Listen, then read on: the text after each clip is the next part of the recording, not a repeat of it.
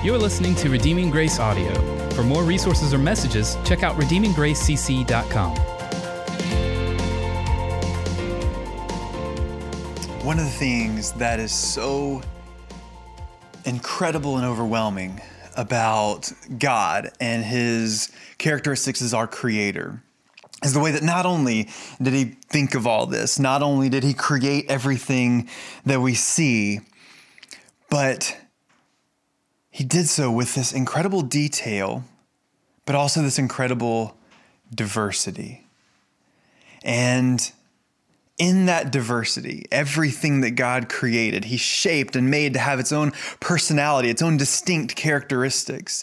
Even things that are, are, somewhat similar in nature, when we really look beneath the surface, are so radically different from one another. Think about, well, think about cats and dogs. Cats and dogs essentially are the same creature. They're small, fuzzy, have four legs, mostly have tails. But then when you really get into what makes a cat a cat and a dog a dog, we see that they're light years apart to the point where we use them as polar opposites in a lot of our cliches and little sayings that we fight like cats and dogs, that we couldn't be more different if we were cats and dogs. That we even have categories of people, that there are cat people and dog people. And if I was going to be one, which I'm not a big fan of pets in general, I love animals, but I like them out in their natural habitats, not so much in my house. The two that live in my house are really quite annoying. But if I was going to be one or the other, I'd be a cat person because dogs have no sense of personal space or boundaries, and sometimes I just need some me time. But when we think about one of the things that I think is the most radically contradicting parts of the characteristics of cats and dogs, it's how they respond to shame and it's how they respond to doing something they know they shouldn't do. For instance, I have on multiple occasions had one of our cats jump up on a kitchen table, look me dead in the eyes, take his paw, and knock a glass off the table, shattering it to pieces, never breaking eye contact. And for cats, it's almost like a sense of pride when they do something wrong, that they just want to stand there and challenge you. And it's some sort of alpha dominance thing. And it's really disturbing, to be quite honest. But dogs are different, right? You dog people have probably seen this before. But when a dog does something that they shouldn't do, and then you react in anger or frustration or even disappointment, their whole countenance changes. Their ears drop. Their shoulders sag, their tail goes between their legs, and they make noise. It actually changes their entire posture to feel that shame and that guilt. And that's the kind of language that the Bible uses and actually warns us against as followers of Christ to not be ashamed, to not shrink back. And not just when it comes to being ashamed of the things that we've done, knowing that Christ has taken our shame and our guilt and nailed it to the cross.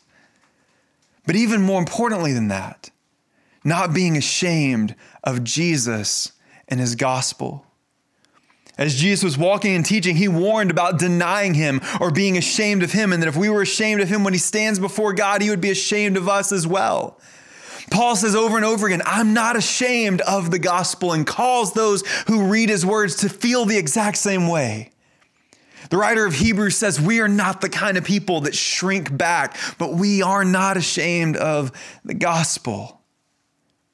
And as Paul continues discipling Timothy in the book of Second Timothy, after his introduction that we read last week, he moves into a call to boldness and a commandment for Timothy not to be ashamed of the gospel. And so this morning, that's exactly what we're going to look at how we, as followers of Christ, can answer the call that Paul gave to Timothy and follow that example of both Timothy and Paul of standing bold for the gospel and continuing our work of gospel shaped ministry no matter what may come against us. And so we're going to look this morning at 2 Timothy 1 8 through 18.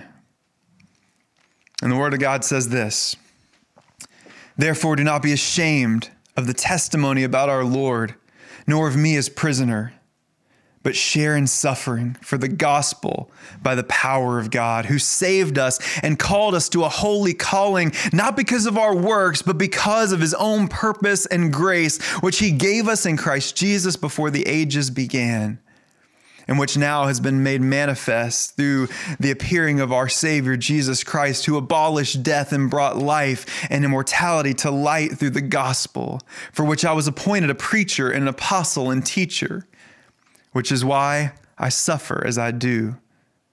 But I am not ashamed.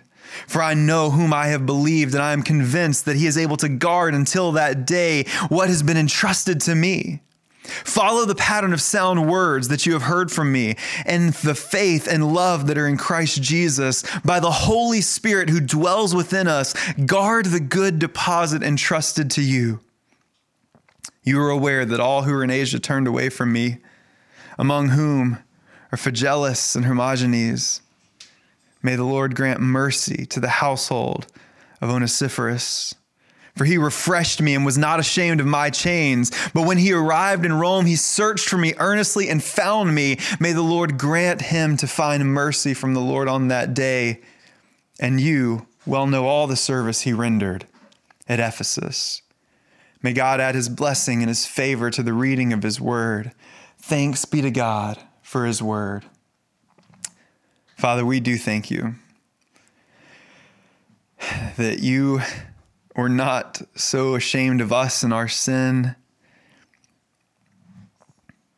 that you would withhold your grace, but you poured it out and lavished it on us through Jesus, who took our shame on the cross and exchanged it for righteousness and life everlasting. So, Father, forgive us for the times when we act like we're ashamed of you, whether due to pride or fear. God, help us to be the kind of people who don't shrink back, but who endure and stand boldly for the sake of your gospel. And we ask all these things in the precious name of Jesus. Amen. So there are things in life that we learn and then never return to. For me, one example of that would be chemistry. I took chemistry in high school. I did. I was there. I was at least physically present for chemistry class all the way through, if not totally emotionally, mentally, and spiritually present.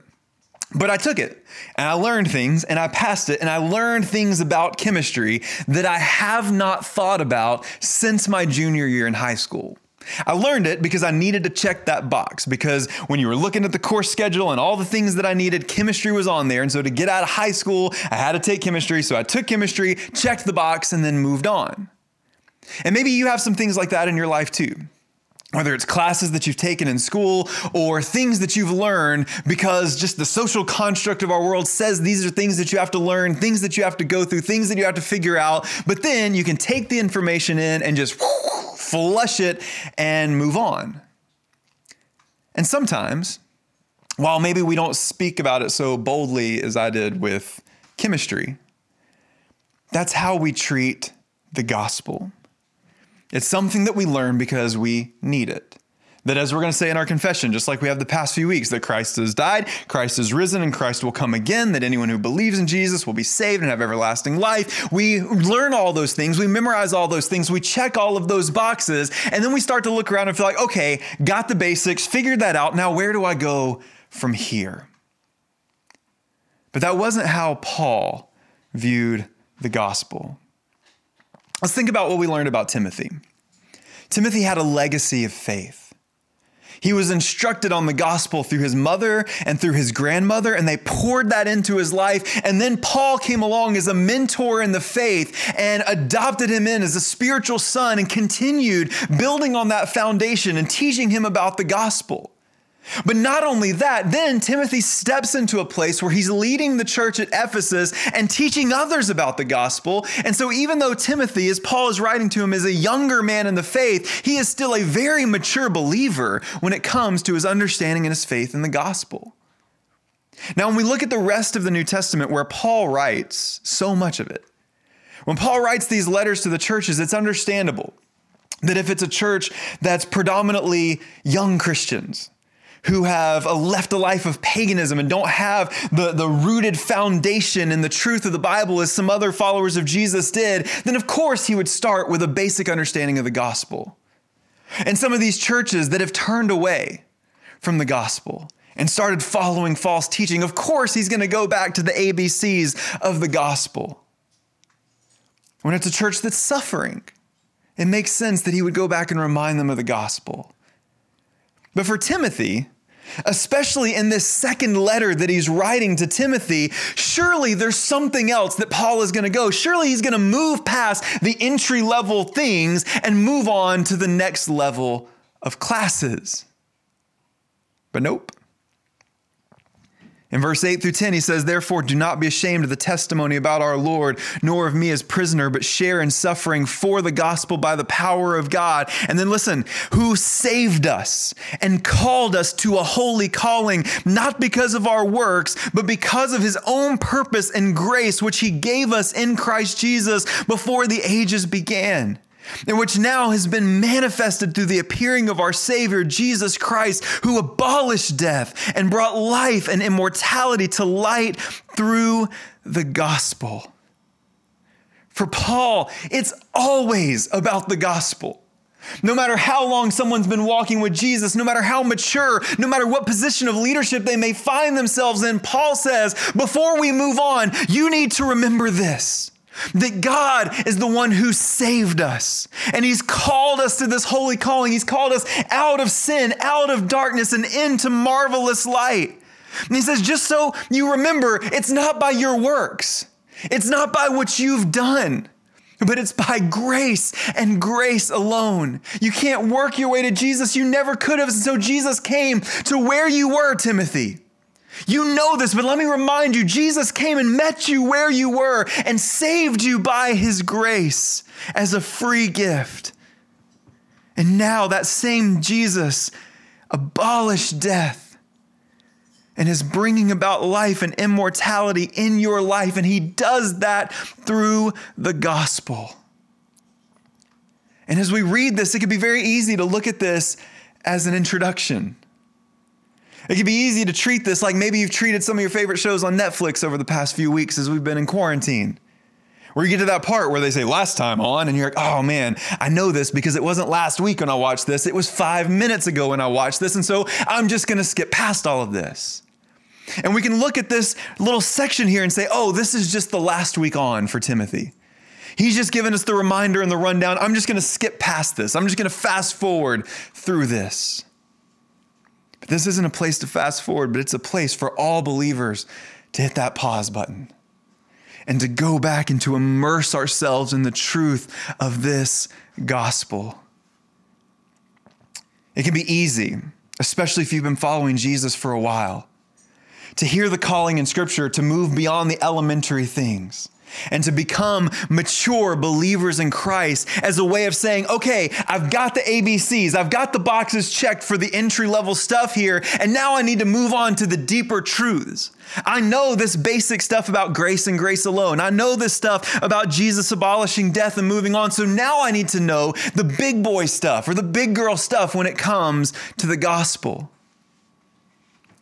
But maturation in the gospel doesn't mean moving past the foundation. But in fact, it means that we just continue to dig deeper and strengthen that foundation in our lives. As we grow in maturity, we should be growing in a deeper knowledge and a deeper understanding of what it means that God saved us of what it means that God has called us to a holy and beautiful calling in Christ Jesus, made us new and made us alive in Him. And that it wasn't because of what we did, but because of what Jesus did for us. And He not only saves us in the here and now, but He has abolished death for His believers. And then to be absent from the body is to be present with Christ. And this hope that we have of an eternity with a resurrection like His. All of these things should be near and dear to our heart, something that we pour into ourselves day after day after day, and never taking it for granted, never assuming it to be a given, but fanning that flame daily, igniting the passion, and being daily rooted in the gospel.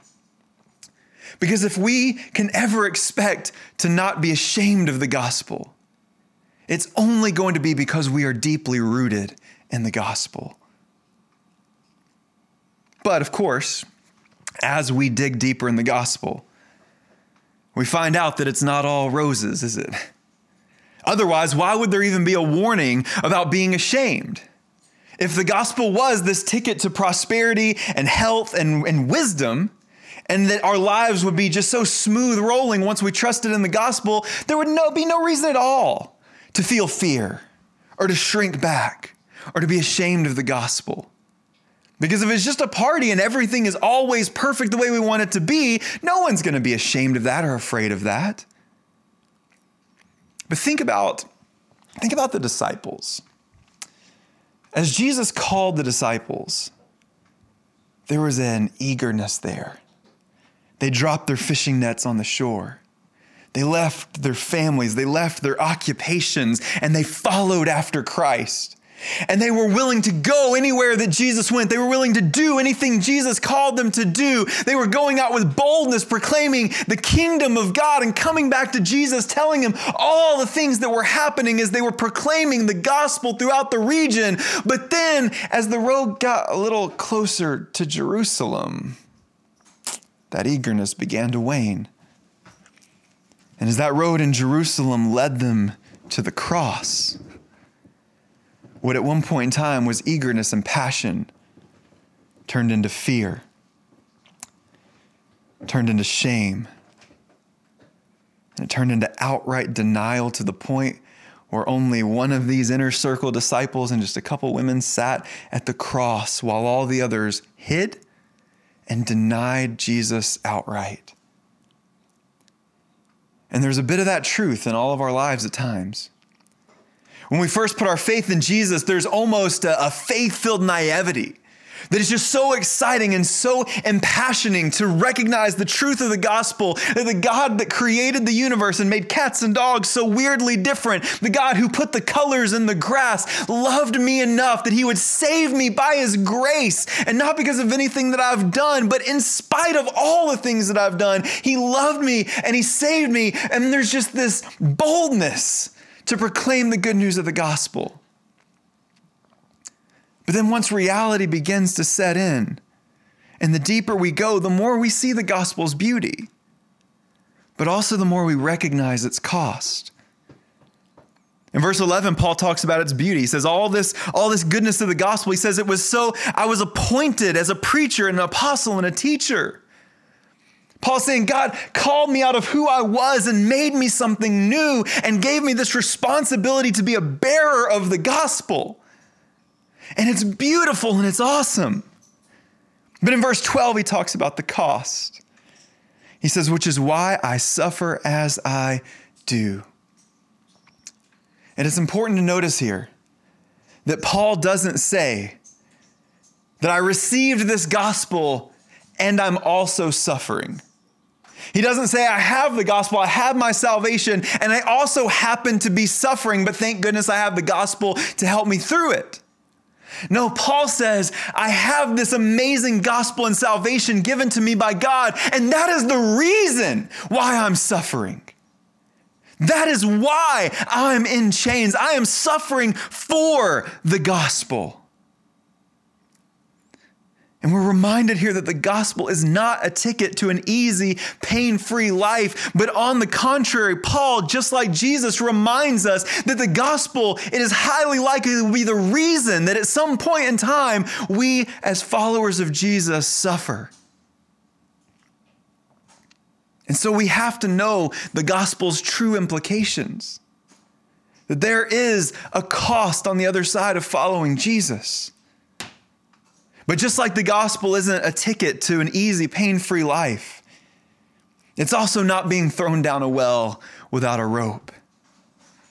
Because look what Paul says here. He says, This gospel for which I was appointed a preacher, an apostle, and a teacher, which is why I suffer as I do, but. He says, But I am not ashamed for I know whom I have believed, and I am convinced that he is able to guard until that day what has been entrusted to me. Paul says, I know I'm suffering for the gospel, but my suffering, as he says in the book of Romans, is very small compared to knowing Christ Jesus. And not only that, no matter how much I suffer, I'm not going to shrink back. I'm not going to be afraid. I'm not going to disappear, but I am going to stand firm and I am going to stand bold, not because I'm a strong guy Not because I have all the answers figured out, not because I have a high pain tolerance or discomfort tolerance. He says, I am not going to shrink back because I know whom I have believed. He says, I'm not shrinking back because I know Jesus. And I am convinced that he is able to guard until that day what has been entrusted to me. Paul says, I know the power of the resurrection. I know the power of my Jesus. I know all that he's done for me. And I know, as he says in, the, in, in, other parts of the New Testament, that he who began the work will complete it. That I'll be able to run the race of endurance. That I'll be able to finish the prize because of God's grace that has been given to me. And as Peter tells us, that, that our faith is being guarded and entrusted, our inheritance is being protected by Jesus. And Paul says, So I don't care. I don't care what's going to come of me right here and right now. I'm not going to be ashamed because I know my Jesus is bigger than my chains. And so Paul is going to stand firm in boldness. And we need to remember as well that the same salvation that calls us into the mire at times, the same salvation that calls us into difficult seasons and circumstances, the same salvation that calls us into hard gospel driven work is the same salvation that is shaping us and securing us for eternity. And even when times are difficult, we can remember that our Christ is stronger and that we don't have any reason to fear. That we don't have any reason to shrink back from the calling that He's given us, but we can stand bold it's the confidence and the certainty that Paul has in Jesus that enables him to suffer well and not shrink away from this difficult calling. And that same spirit, that same salvation that Paul has, has been given to us as well. But again, this is why it's so important to know the gospel and to preach the gospel to ourselves day after day after day in its most simple terms. Because without a deep knowledge of the gospel, we can't trust the gospel this well. And so we have to know the gospel so we can trust the gospel, so that we can stand bold and firm for the gospel. And so Paul tells Timothy, know that gospel well, be rooted in that gospel. Hear what I'm saying. Don't be ashamed of my chains either, because I know the Christ who has sent me. And then Paul gives Timothy an invitation to follow him into that same suffering. He says, Don't be ashamed of my testimony about the Lord, nor me as prisoner, but share in the suffering for the gospel by the power of God. But he's already given Timothy everything he needs for that journey. In verse 13 and 14, Paul says, Follow the pattern of sound words that you have heard from me and the faith and love that are in Christ Jesus. By the Holy Spirit who dwells within us, guard the good deposit entrusted to you. You know, every Sunday we talk about the importance of worshiping God in spirit and in truth. And here, Paul calls Timothy to live in spirit and in truth. And we've talked so many times about the temptation to put spirit and truth on two polar opposite sides of the faith. And so you have word based Christians and spirit led Christians. You have word based churches and spirit led churches. And then maybe sometimes over the course of our journey with Jesus, we swing back and forth and back and forth, sometimes being rigidly dedicated to sound doctrine and, and deep theological studies, and then sometimes swinging over to a more free feeling existence of following after the Spirit, when in reality, the Bible reminds us that those two things cannot be separated. We can't have Word without the Spirit, and we can't have Spirit without the Word. And when Paul talks about this in the book of Ephesians, when he tells us to put on the full armor of God, our one weapon of offense is a sword. He says, Take up the sword of the Spirit that is the Word of God. And it's the Spirit that moves through the Word, and the Word is brought to life through the Spirit. And so, when it comes to endurance, when it comes to not shrinking away, we have been given everything that we need. The only way for us to live well and to suffer well and to guard the deposit, as Paul says, is to fully rely on both the pattern of sound doctrine and guidance of the Holy Spirit. We have all that we need to be fully armed to do the work that Christ has called us to do. And we've been equipped for the gospel through the Spirit and the Word. And why would we ever settle for less or some halfway facsimile of the two.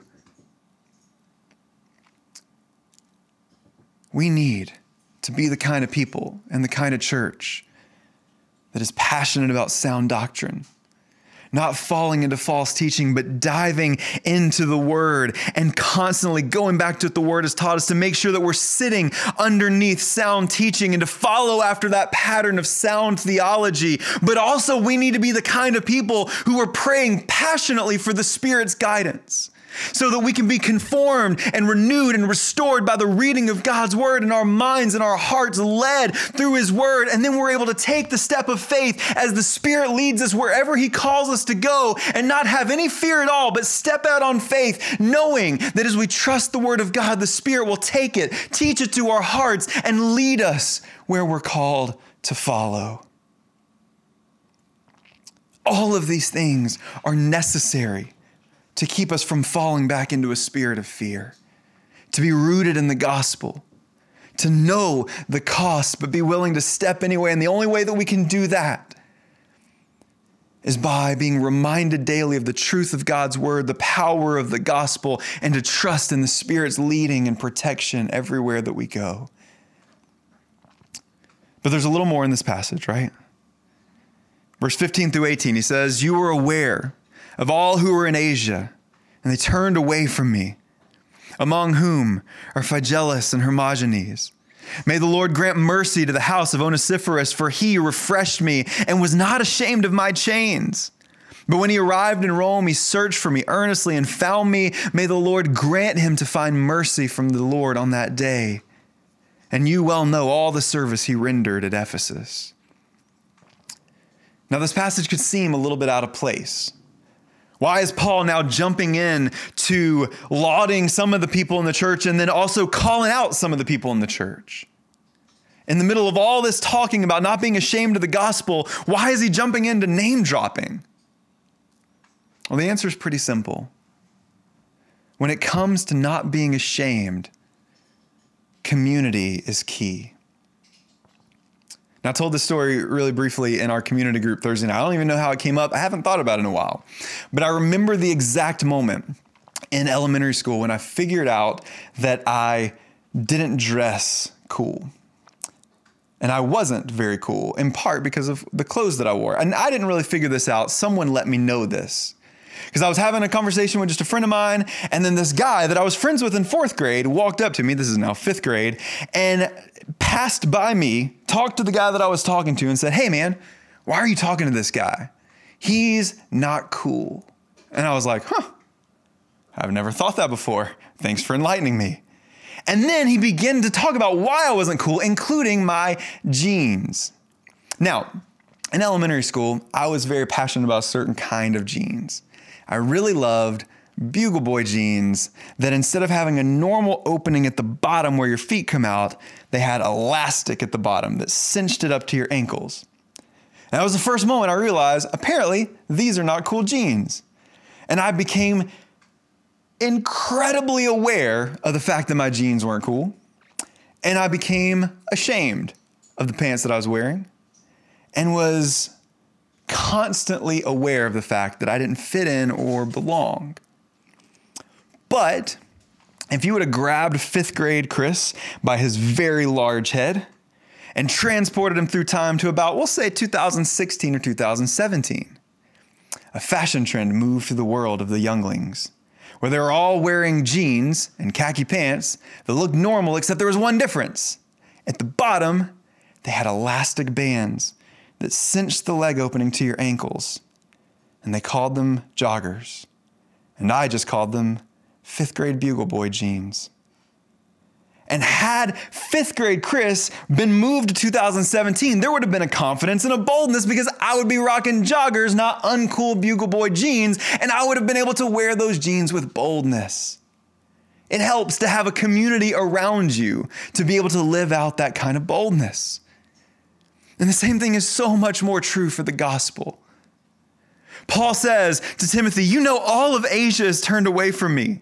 And then he calls out two by name, Phygelus and Hermogenes. He says, They've turned their back away from me. And maybe you've experienced this before, but especially when it comes to the gospel, when you feel rejected or that someone's not supporting you, it can immediately cause you, if you take a step out of faith and want to take a bold step for the gospel, but then you look and no one is with you, and maybe even people have turned their back on you, maybe that boldness lasts for a moment, but then it's very easy to just want to shrink back.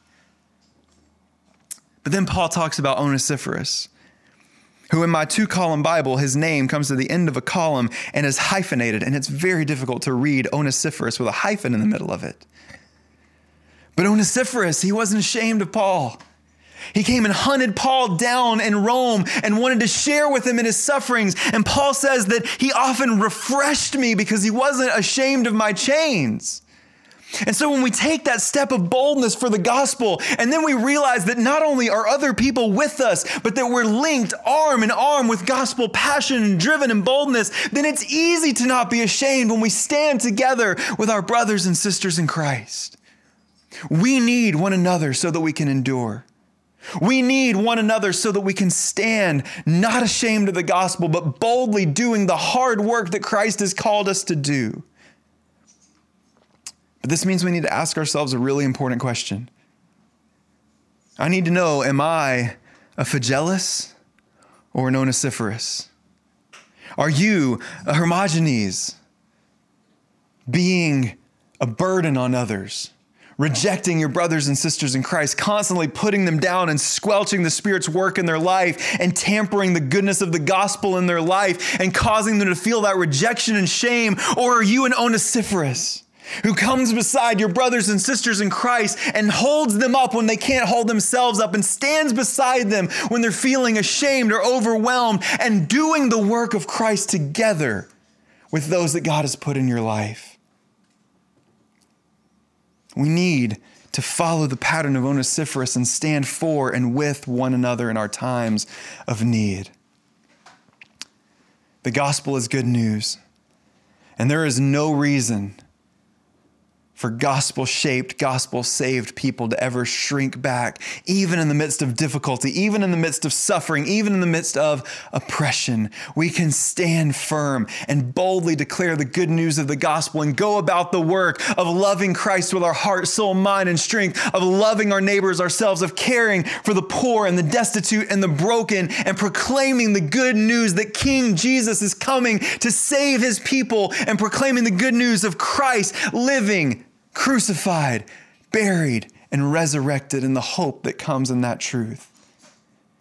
And so let's preach the gospel to ourselves and one another daily, never neglecting the basics, but diving deeper in the truth of what it means that God loved the world that He gave His only Son. Let's count the cost of the gospel and following Jesus and be willing to go anyway but to recognize that we don't go alone, but we go with the hope and the promise that Christ is guarding our inheritance for us, and that He has given us the Word and the Spirit to lead us each and every day through life. But not only that, but He has surrounded us with brothers and sisters in Christ, with a church family and a church all over the world that stands bold side by side with us, so that we can all be unashamed of the gospel, not shrinking back like ashamed dogs, but standing bold, proclaiming the good news of Christ with every breath, with every motion until we breathe our last. Father God, we just thank you and praise you again that you were not ashamed of us. Forgive us for the times when we've shrunk back, individually, as a church, as Christians all around the world. God, I pray that you give us a boldness that comes through just a repetitive knowledge of the gospel. God, I pray that you make us full aware that at times the gospel can bring suffering or we can suffer for the sake of the gospel, but that we would be willing to stand anyway, knowing in whom we've placed our trust and being confident that Jesus is protecting our inheritance and that he has conquered death and has given us life everlasting. God, that we would be so firmly rooted in sound doctrine and in the truth of your word. but also so desperately dependent on the Spirit's leading and guiding in our lives. And Father, that you would help us to do all of that together. As we feel very isolated now, remind us that we are not alone. And that even though we may be communicating through text messages and videos, that we are still standing with and for one another. So, God, make this a generation that boldly stands for the gospel in light of all things. And remind us that you've not called us to be a people who shrink back, but who stand firm in your truth. And we ask all these things in the precious name of Jesus. Amen.